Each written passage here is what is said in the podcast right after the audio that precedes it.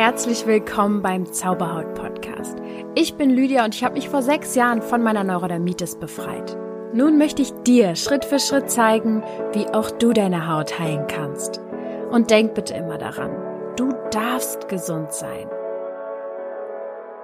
Namaste, meine Lieben. Und äh, weißt du überhaupt, was Namaste heißt? Namaste heißt, ich verbeuge mich vor dir. Und das tue ich wirklich, wirklich, wirklich. Denn ich will mich hier am Anfang schon mal bei dir herzlich bedanken, wirklich von tiefstem Herzen dafür bedanken, dass du mir deine Zeit schenkst, immer wieder, vielleicht auch zum ersten Mal, meinen Podcast hörst, vielleicht meine Insta-Stories schaust, meine Texte liest. Das ist so, so wertvoll und das ist eine Erkenntnis, die ich mit aus Indien gebracht habe, dankbar zu sein und das auch auszusprechen, denn nicht für jeden ist das so selbstverständlich, wie wir es ja manchmal denken. Ja, dass man das gar nicht, dass man sich gar nicht dafür bedanken muss, weil es ist ja selbstverständlich. Aber das ist es nicht. Also, an diesem Anfang der Folge schon mal ein herzliches Danke dafür, dass du mir zuhörst. Ähm, Namaste. Ich verbeuge mich vor dir. Für mich ist das jetzt hier irgendwie schon wieder so, ich muss mich erstmal wieder ein bisschen eingrooven. Es ist ein paar Wochen her, dass ich meine letzte Podcast-Folge aufgenommen habe. Ich bin jetzt ungefähr eine Woche wieder in Deutschland und ich war fünf Wochen in Indien. Diese fünf Wochen sind verstrichen wie, also, wie ein Fingerschnips so schnell. Und wenn ich zurückdenke, dann kommt es mir so vor, als wäre es ein Traum, als wäre das gar nicht wirklich passiert. Aber ich spüre es noch in mir, nämlich meine Erfahrung, die ich gemacht habe, die sind eingespeichert in meinem Körper und deswegen weiß ich, dass es Wirklichkeit ist.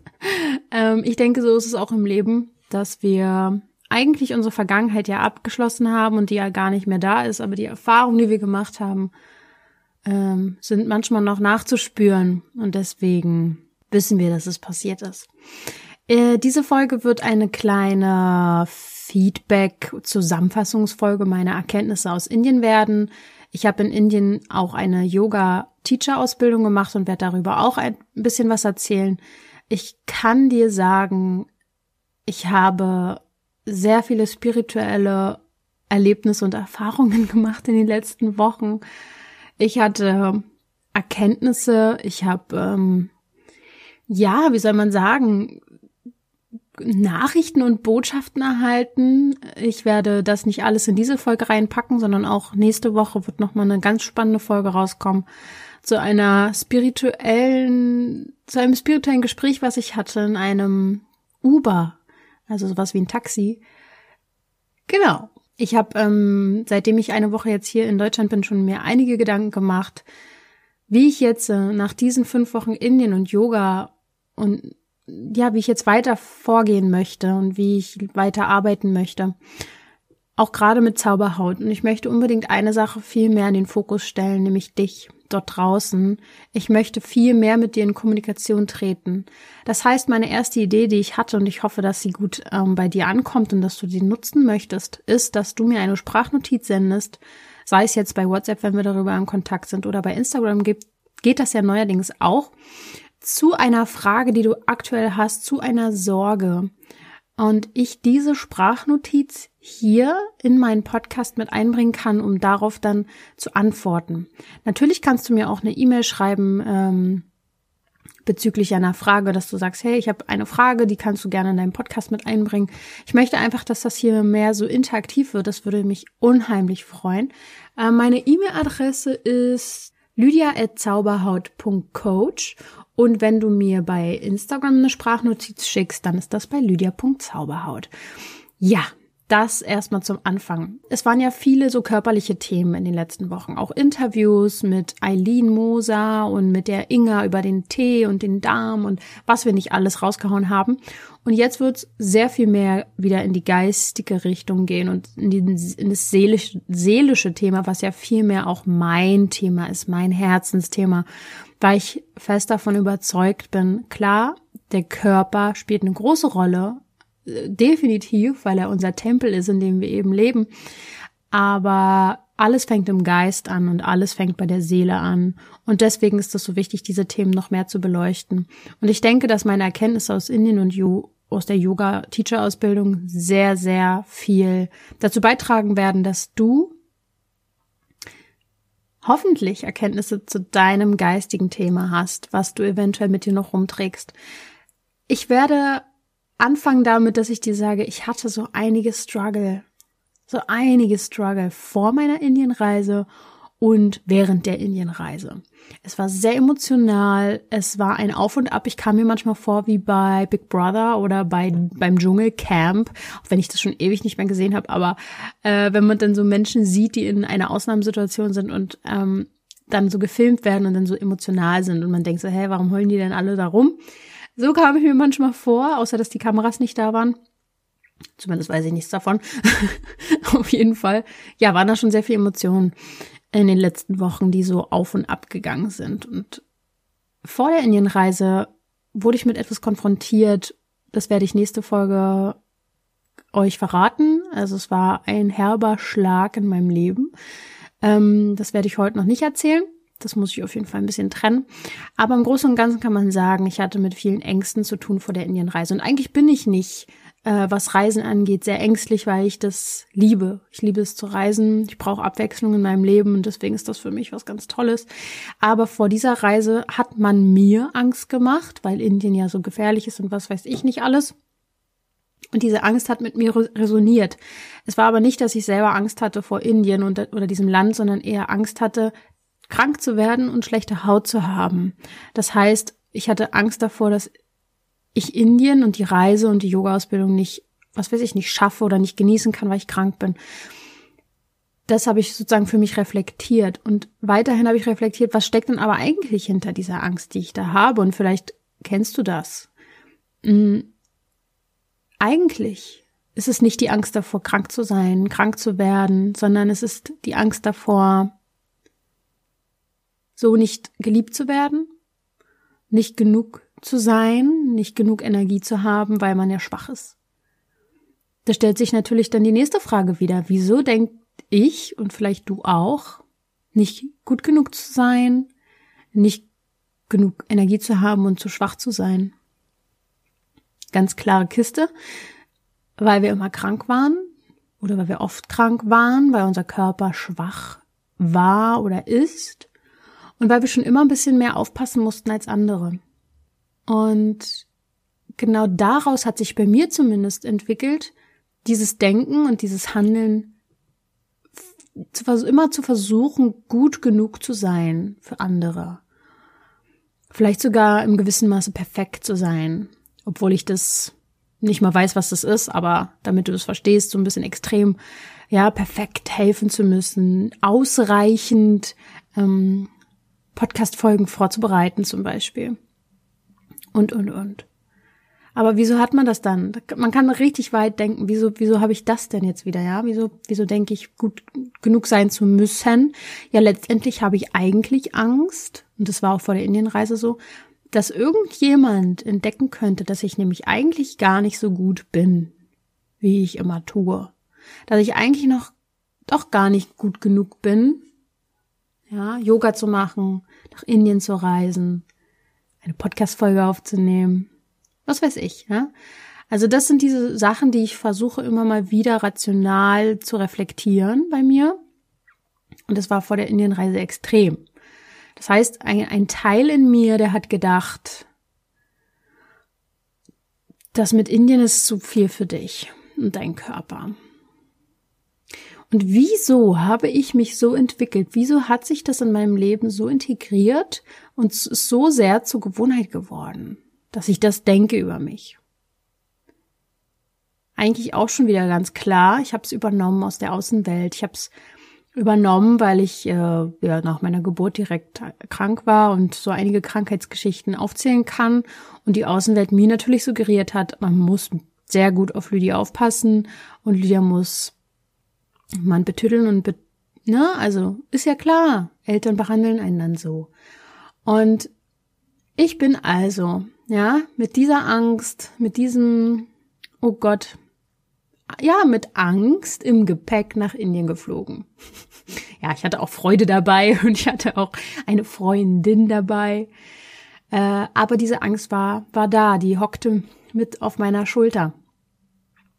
Und das ist halt voll der Kreislauf, ne? Man weiß natürlich, oh Gott, ich erschaffe mir mit der Angst was und wenn ich jetzt schlecht denke, dann, dann wird es vielleicht wahr und das ist dieser Kreislauf, vor dem man dann Angst hat und dann kriegt man wieder Angst und interessanterweise und gleichzeitig auch wieder so logisch.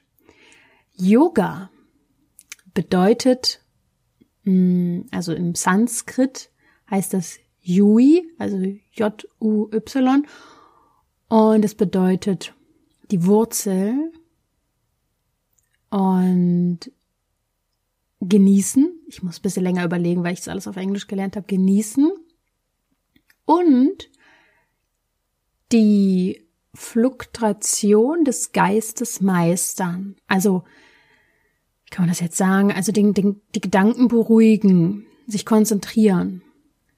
Das heißt, ich bin völlig verwirrt und mit Angst nach Indien geflogen, um dort zu lernen, wie ich meinen Geist meistern kann. Das, das ist doch schon wieder passend. Das, das ist doch genau das, äh, was zusammengehört.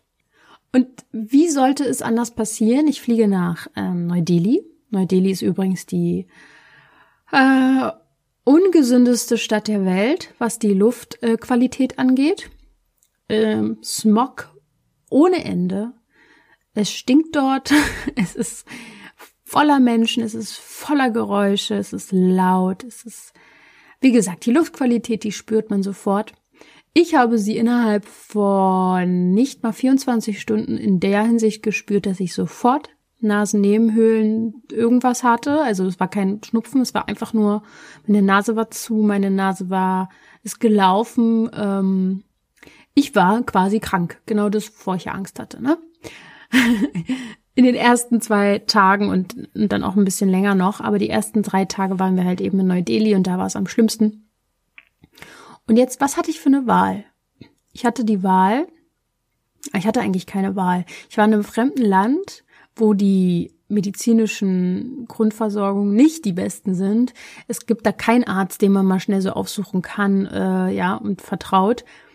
Ich hatte nur meine Gedanken und ich hatte meinen Körper und ich hatte mein Wissen.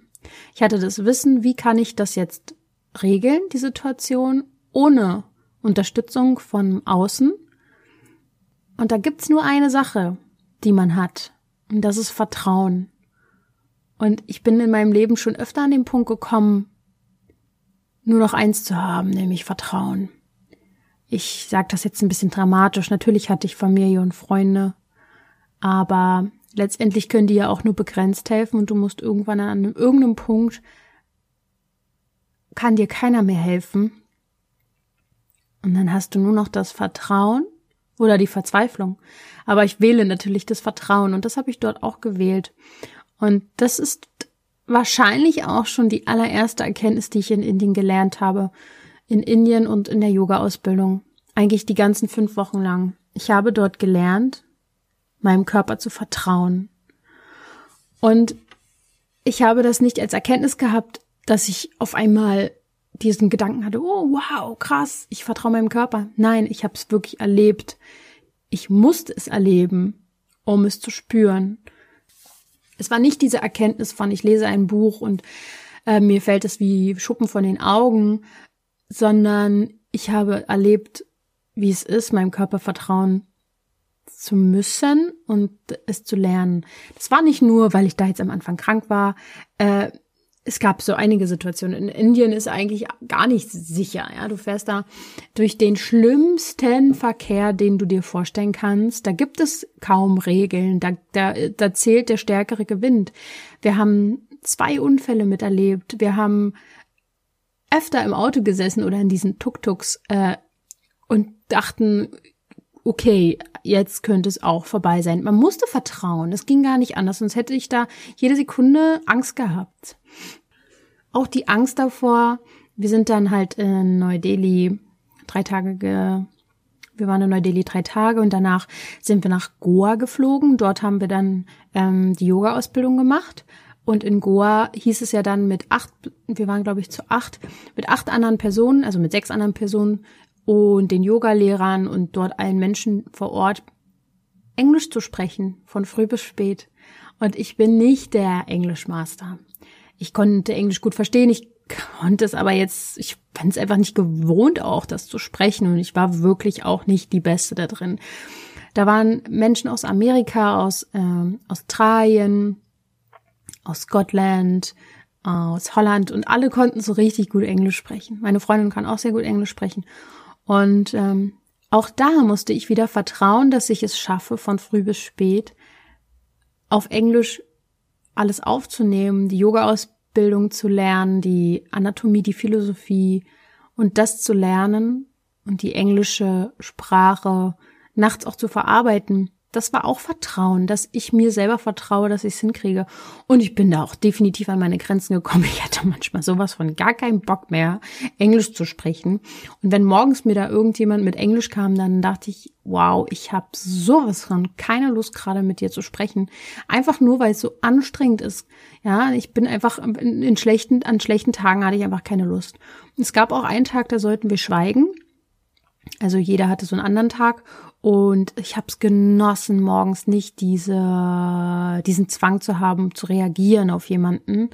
Äh, das war wirklich sehr entspannt für mich. Gut, also rundum kann ich dir sagen, ich habe gelernt zu vertrauen. Noch mehr als schon vorher und ich übe es immer noch, aber es war ja genauso wie beim Essen. Wenn du eine Hautkrankheit hast oder dich schwach fühlst, dann hast du immer das Gefühl, oh Gott, ich muss aufpassen jetzt bei dem Essen. Ich darf dies nicht, ich darf jenes nicht, das ist nicht gut für mich. Mangel, Mangel, Mangel. Und weißt du was? Ich habe einfach vertraut und ich habe gegessen, worauf ich Lust hatte. Natürlich habe ich da auch meine Sachen, die ich wirklich gar nicht esse, ähm, aber ich war einfach locker und ich habe losgelassen. Ich habe meinen Mangel losgelassen. Und auch jeden Tag Sport zu machen. Schwere körperliche Anstrengungen bei 30 bis 35 Grad in der Hitze. Klar, wir hatten ein bisschen Schatten, aber es war heiß. Und ich war vorher nicht trainiert und habe nie vier Stunden am Tag Sport gemacht. Und auch da musste ich immer wieder meinem Körper vertrauen, dass der das jetzt hinbekommt. Vor jeder Yoga-Session wusste ich nicht, oh Gott, wird das jetzt eine schwere Session, wird das jetzt eine einfache, wird mir vielleicht schlecht, wird mir heiß, was ist mit meinem Kreislauf? Ich musste so oft meinem Körper vertrauen. Und ich wollte auch so oft meinem Körper vertrauen. Und das war der einzige Weg. Und ich glaube, dass ich das dort wirklich, wirklich gelernt habe. Ich kann ja mal ganz kurz erzählen, es war halt eben so, dass wir in einem Camp gelebt haben, dort in der Yoga-Ausbildung in Goa und ähm, in Palolem für jemanden, den es wirklich ganz doll interessiert. Und dieses Camp war wunderschön. Es war ein Dschungel Dschungelcamp, kann man schon fast sagen, an einem Fluss. Und es war eine kleine Gruppe, mit der wir wirklich sehr zusammengewachsen sind. Natürlich bin ich, bin ich mit meiner Freundin auch extrem eng zusammengewachsen, weil wir jeden Tag Essen und Bett geteilt haben, ja, unsere Erfahrungen geteilt haben, gelacht und geweint haben zusammen, weil wir alle an unsere Grenzen gekommen sind. Jeder dort hat gesagt, ich weiß nicht, also Yoga ist nicht nur Sport, Yoga ist Meditation, ist Atmung, ist Lebensstil, ist Ernährung, ist äh, eine Denkweise und das haben wir ja dort gelebt gemeinsam und es gab die ein oder andere Session, wo wir alle mal ein Tränchen verdrückt haben, weil das ja auch eine Art der Reinigung ist. Yoga reinigt den Körper. Mm. Und wir sind zusammengewachsen wie eine kleine Familie. Und meine zweite Erkenntnis daraus ist, ich habe mich sehr stark mit meiner Sprache identifiziert, mit der deutschen Sprache. Durch die englische, englische Sprache habe ich mich von vielen dort so ein bisschen abgegrenzt gefühlt und gedacht, ich könnte nicht ich selbst sein. Ähm, vielleicht war ich es auch nicht. Vielleicht war ich es aber auch umso mehr. Aber verstehst du, was ich meine? Es war wie so eine Grenze, die zwischen mir und den, den anderen war. Denn es gab natürlich Momente, wo ich, wo ich so dachte, oh, ich könnte jetzt das sagen und das sagen, aber dann habe ich überlegt, wie sage ich denn das jetzt in Englisch? Und dann war der Moment auch schon vorbei. Und ich habe mich manchmal so, so doll geärgert darüber, dass ich nicht ich sein kann. Und meine Erkenntnis dabei ist, dass ich wirklich mich sehr mit meiner Sprache identifiziert habe. Letztendlich gemerkt habe, dass ich mit meinem selbst, also dass ich mir ja schon eine Art Selbstbewusstsein angeeignet habe, aber eben halt nur, weil ich in meiner Komfortzone stecke, nämlich mit der deutschen Sprache. Und wenn ich die englische Sprache hatte, wenn ich Englisch sprechen musste, dann war ich eben nicht mehr in meiner Komfortzone und ich musste wieder wie von, von früh an lernen, auch damit selbstbewusst umzugehen. Und ich habe gelernt, dass ich nicht meine Sprache bin, sondern dass es auch mit Händen und Füßen geht und dass mich Menschen trotzdem mögen, auch wenn ich eben nicht die, den Witz reißen kann, den ich gerade in meinem Kopf habe oder den sarkastischen Spruch, den ich gerade sagen wollte. Ich werde, ich wurde dort obwohl ich nicht jedes, nicht alles erklären konnte, was ich vielleicht wollte und nicht jeden, jeden Satz sagen konnte, den ich gedacht habe, wurde ich irgendwo angenommen und geliebt. Ähm, für das, wie ich einfach bin, ohne zu sprechen, vielleicht auch, ja. Ich glaube, nach dem zweiten oder dritten Tag war ich schon die, die für die spirituellen Themen angesprochen wurde, weil dann relativ schnell rauskam, was ich so mache und ähm, ich habe dort Reiki gegeben. Ich habe mit Menschen versucht, mit Händen und Füßen tiefe und tiefe Gespräche zu führen. Äh, und keiner war mir böse, alle waren dankbar. Und das, ja, meine zweite Erkenntnis ist, ich bin nicht meine Sprache und es lohnt sich aus der Komfortzone rauszugehen, weil du Sachen erfährst ähm, und Menschen begegnest dadurch, denen du ja sonst nie begegnet wärst. Und ich habe einfach ausschließlich dort in Indien wirklich, wirklich nur wunderschöne Menschen getroffen, nur, nur herzliche und, und, und, und äh, liebevolle Menschen. Klar, es ist ja auch der Kreis, also ne, in dem man sich dort bewegt. Yoga spricht ja schon ein bisschen für sich, dass jeder Mensch dort so ein bisschen mehr auf sich achtet. Naja, das war auf jeden Fall schon mal meine zweite Erkenntnis. Und ähm, wir haben dort eben jeden Tag miteinander verbracht. Wir hatten eine Routine. Ich habe gemerkt, dass mir eine Routine sehr, sehr gut tut. Ich habe dort gelernt, wie wichtig es ist zu atmen und was Atmen eigentlich wirklich bedeutet. Äh, wir haben natürlich die, die Yoga, also Yoga gibt's ja schon seit 8000 Jahren. Und, und es gibt verschiedenste Atemtechniken, die man anwenden kann, um zum Beispiel besser einzuschlafen, mehr Energie zu haben, mehr Fokus zu haben und, und, und, und, und. Und seitdem ich in Deutschland bin, habe ich gemerkt, wenn ich nicht diese Atemübungen mache jeden Tag, dass ich viel, viel flacher atme. Und durch die nach bestimmten Yoga-Sessions dort, wo wir auch am Anfang ähm, Atemtechniken gemacht haben und so weiter, habe ich überall ein Kribbeln in meiner Haut gefühlt. Und nicht dieses, oh Gott, ich habe jetzt hyperventiliert und krieg hier irgendwie, äh, spüre meine Arme nicht mehr, sondern ich war, überall in meinem Körper war Sauerstoff. Und das ist eine Macht, die wir alle haben, eine ganz, ganz einfache Art, sich zu energetisieren. Ja, so, so einfach. Ich möchte da auch unbedingt noch eine Folge drüber machen, über Pranayama, so nennt sich das. Also Prana heißt Lebensenergie und äh, wie man halt eben diese Techniken übt. Und vielleicht werde ich auch mal so einen Workshop dazu geben. Ich habe da richtig Bock drauf, weil es ist ganz, ganz einfach und es ist so ultra gesund für unseren Körper.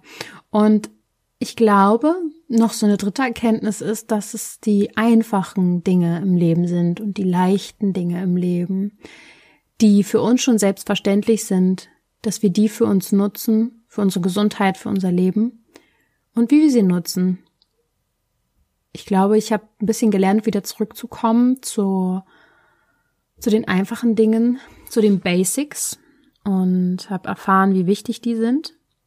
Wir hatten dort natürlich auch nicht viel Internet, immer nur mal zwischendurch. Und das fällt mir jetzt auch hier auf. Seitdem ich eine Woche hier bin, nutze ich mein Handy viel, viel weniger. Ich habe da auch gar keine Lust drauf.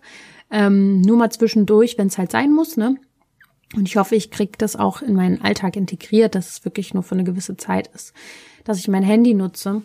Äh, denn das tut gut und wir wissen das alle. Wir wissen das eigentlich alle.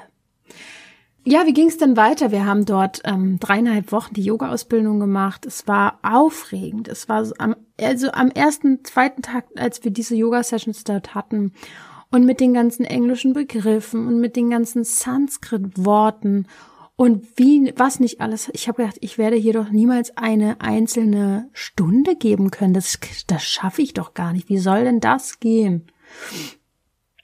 Und es hat geklappt.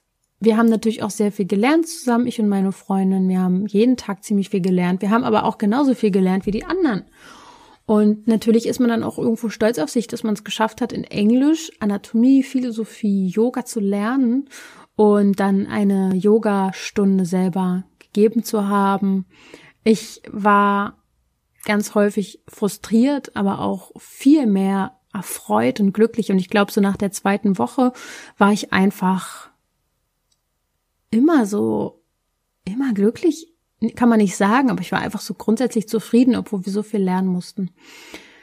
Ich war einfach sehr, sehr dankbar. Und Dankbarkeit ist etwas, was ich dort genau, ich weiß gar nicht, ist es jetzt Nummer vier, die vierte Erkenntnis ist Dankbarkeit? Nicht nur dafür, dass ich einen Körper habe, der, der es schafft, Sport zu machen. Ich bin dankbar dafür, dass ich das Geld habe, zu lernen und zu reisen. Und ja, das sind diese Klischees, das sagt halt viel, sagen viele Menschen, ne, die dann auch so in arme Länder waren. Aber man hat dort wirklich gesehen, wie arm Menschen sein können. Ich war nicht nur in Goa. Goa ist ja dort der reichste, ich glaube, es ist der reichste Ort in Indien, sondern wir waren auch in anderen Gebieten. Ja, wir waren auch in ähm, in Mumbai, in Neu-Delhi und auch in Goa gibt es sehr, sehr arme Menschen. Ich habe eine Geschichte für dich, ähm, die möchte ich dir erzählen. Wir haben in Goa dann, dann nach der Yoga-Ausbildung noch ein paar Tage verbracht an einem anderen Ort und ein bisschen Strand genossen. Und da war ein, ein Mann, der in einem Restaurant gearbeitet hat, in dem wir dann öfter waren am Strand. Und Ashu heißt er. Und er hat uns gleich so angezogen. Das war so ein richtig freundlicher, lieber und liebens, liebevoller Mensch. Ähm, ganz, ganz glücklich wirkte der. Sowieso dort in Indien sind eigentlich alle sehr freundlich gewesen. Aber er war so wirklich sehr offen. Und ich hatte an dem Tag eigentlich nicht so gute Laune, als ich ihn das erste Mal getroffen habe. Hab sogar, ja, ich will eigentlich einen Kaffee mit Sojamilch. So, ich war so, ich wollte jetzt unbedingt Kaffee. Und er war so, seine Art war so lieb, es war so offen und ehrlich. Und natürlich wollte da jeder irgendwie den, den Kunden an, in sein Restaurant holen, aber bei ihm war es anders. Und wir haben, sind dann immer öfter hingegangen und haben halt immer gesagt, boah, der ist so, der hat so eine Ausstrahlung. Wir wollen mehr über den erfahren. Und dann gab es auch den Moment, dann hat er zu uns, äh, sich zu uns gesetzt und wir haben mit ihm geredet und er hat von sich erzählt. Und seine Geschichte ist etwas, aus der wir alle lernen können, denn er ist mit drei Jahren war er, äh, er war drei Jahre alt, als seine Eltern gestorben sind, beide. Und er hat dann bei seiner Tante gelebt für die nächsten zwei Jahre, bis er fünf oder sechs war, also zwei, drei Jahre. Schon mal allein das können wir ja gar nicht nachvollziehen. Und müssen wir auch gar nicht, aber schon allein der Fakt, dass man so früh seine Eltern verliert, ich kann es mir nicht vorstellen, wie das ist. Und er hat dann bei seiner Tante gelebt und hat dann aber irgendwann, weil die Tante natürlich auch Kinder hatte und es war alles ganz, ganz schwierig und wenig Geld und kaum Essen, ist er abgehauen und ist in irgendeinen Zug gestiegen und ist nach, ich glaube, es war Mumbai gefahr, gefahren. Und in Mumbai hat er dort dann in einem Restaurant als Tellerwischer gearbeitet und hat kein Geld bekommen, sondern hat Essen bekommen und eine dürftige Unterkunft im Restaurant. Das bedeutet, er hat im Restaurant nachts, wenn alle weg waren, auf einer Bank geschlafen. Und dafür, da hat er dann sechs Jahre gearbeitet, bis er zwölf war. Und mit zwölf Jahren hat er dann gecheckt, dass das ja eigentlich so nicht gut ist und ist dann da auch abgehauen und hat Schule gemacht. Er hat seine Schule wieder angefangen, also er hat ja noch nie Schule gemacht, also hat er seine Schule angefangen mit zwölf Jahren und hat dann auch irgendwann mit Drogen angefangen, hat dann Drogen genommen mit 13 oder 14 und hat trotzdem seine Schule gemacht, hat dann irgendwann ist er von den Drogen wieder weg und hat dann mit Anfang 20 hm, sein ersten, ähm, sein erstes eigenes Restaurant eröffnet.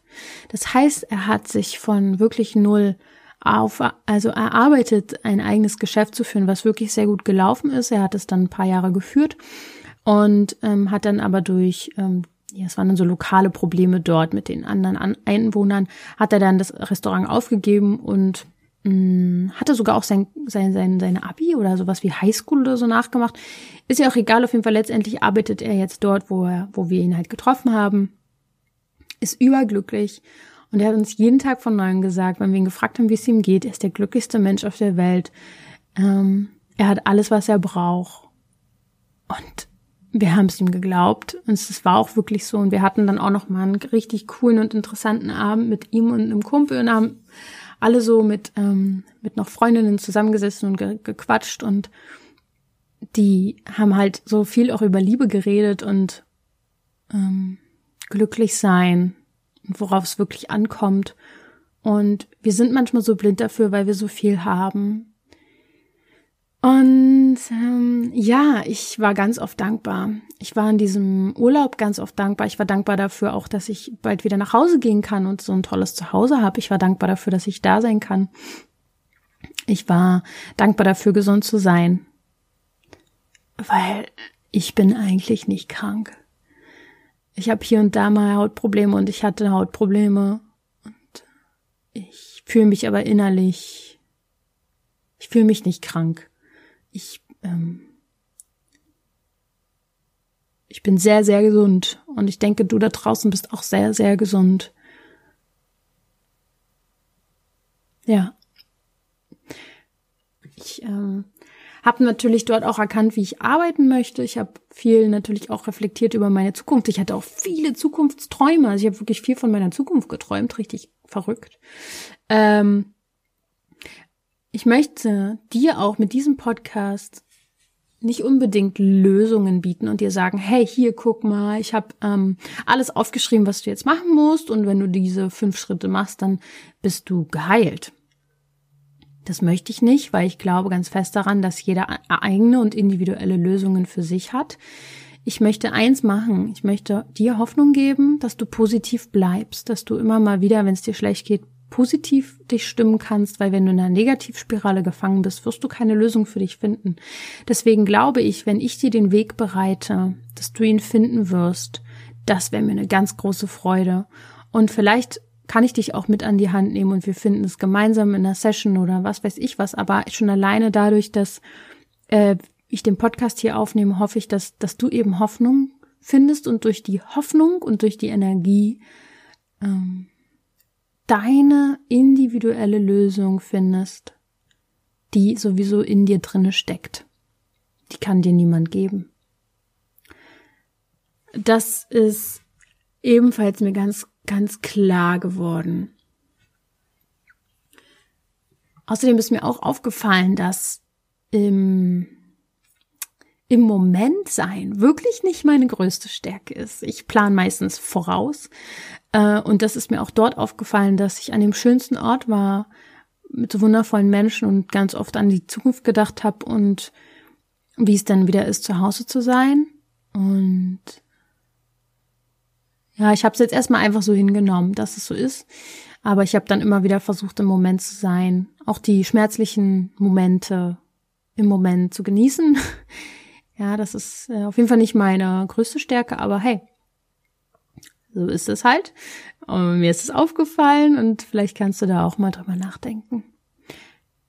Außerdem haben wir natürlich sehr, sehr viel über die Yoga-Geschichte gelernt, über die Philosophie und eine große, große Erkenntnis, die ich hatte und äh, die habe ich schon ein paar Mal in meinem Leben gehabt, aber das wurde mir da nochmal ganz deutlich, ist, dass eigentlich überall auf der Welt die Menschen nach Antworten suchen, schon immer, und sie immer die, die ähnlichen Antworten finden, bloß mit anderen Worten beschreiben.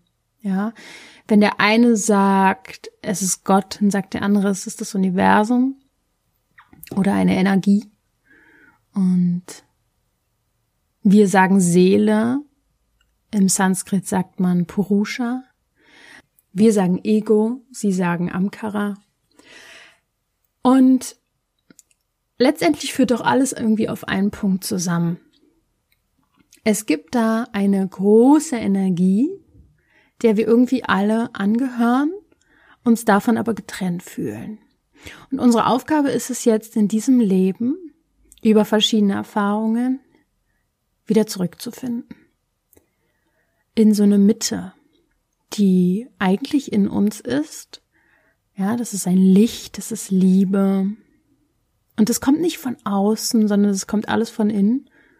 Und wenn wir die gefunden haben, dann können wir wie ein Spiegel für andere sein, die dann endlich wieder Liebe in uns finden. Letztendlich ist es das. Ja, ganz einfach zusammengefasst. Ja, da gibt's noch viele andere Sachen, die man dazu sagen kann. Der Körper, der wie so ein Tempel ist, der wie ein Mietauto ist, was wir uns mieten für eine gewisse Zeit und wieder aussteigen am Ende. Und wenn wir die Fahrt genießen wollen, dann sollten wir es pflegen, das Mietauto. Aber wenn wir uns zu viel mit dem Mietauto beschäftigen und das verhätscheln, dann identifizieren wir uns mit dem Mietauto und dann finden das Menschen auch strange, ja, wenn man sich mit so einem Auto identifiziert. Ja, natürlich ist für uns Menschen mit Krankheiten, ja, der Körper auch immer so wichtig.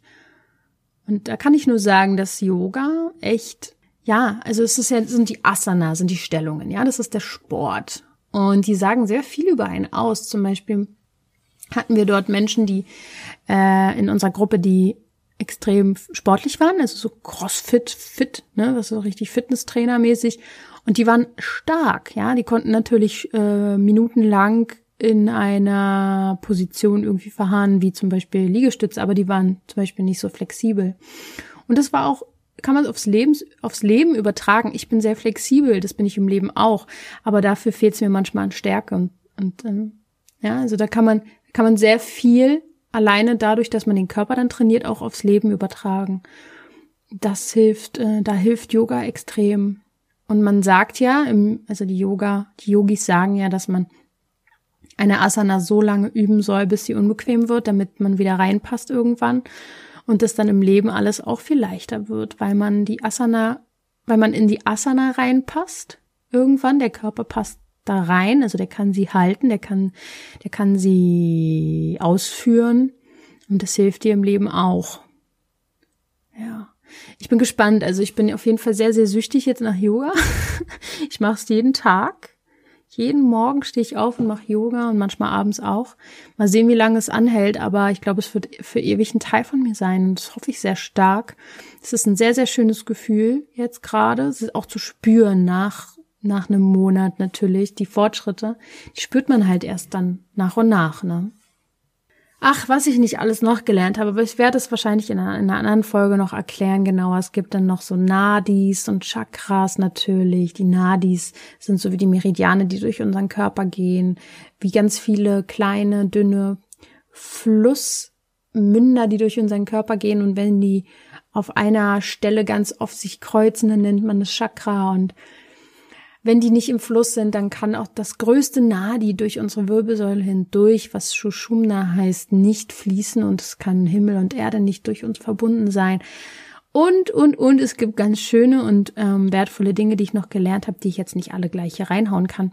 Und ich hoffe, dass du jetzt schon so einen kleinen Eindruck hattest von Indien. Indien ist ähm, also eine Yoga-Ausbildung, du musst ja nicht gleich Yoga-Teacher werden, aber mach, versuch's auf jeden Fall, wenn es dich an, anfixt, ja, wenn du das gerne machen möchtest, mach's auf jeden Fall unbedingt.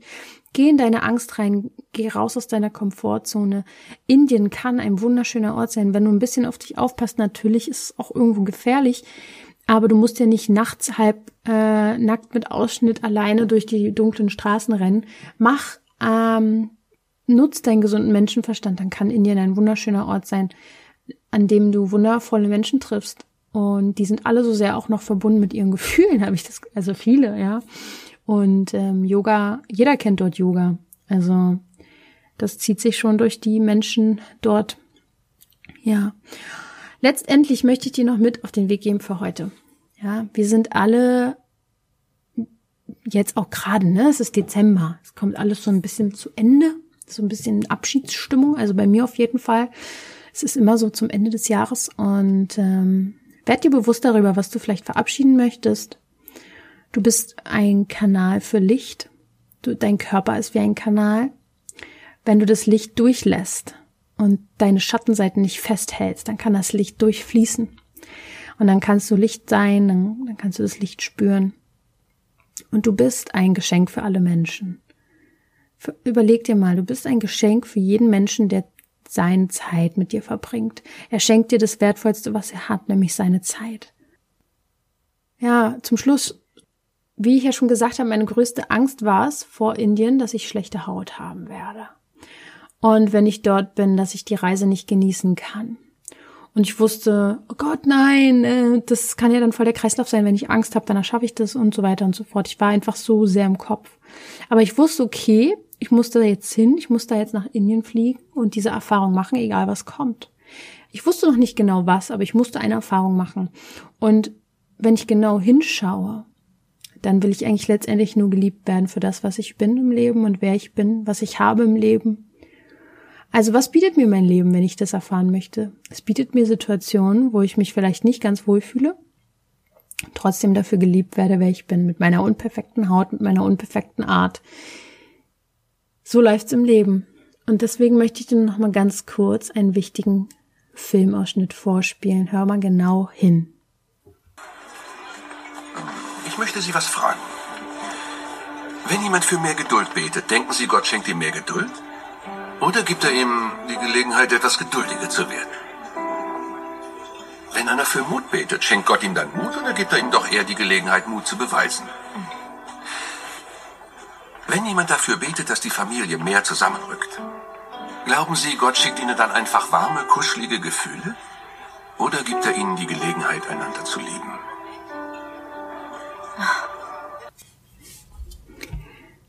Ja, dann nimm dir mal meine Erkenntnisse mit, schreib mir unbedingt gerne was. Wenn du noch Fragen hast, wenn du gerade nicht weiterkommst, wenn ich dir mit irgendwas helfen kann, dann würde ich mich unheimlich freuen, von dir zu hören.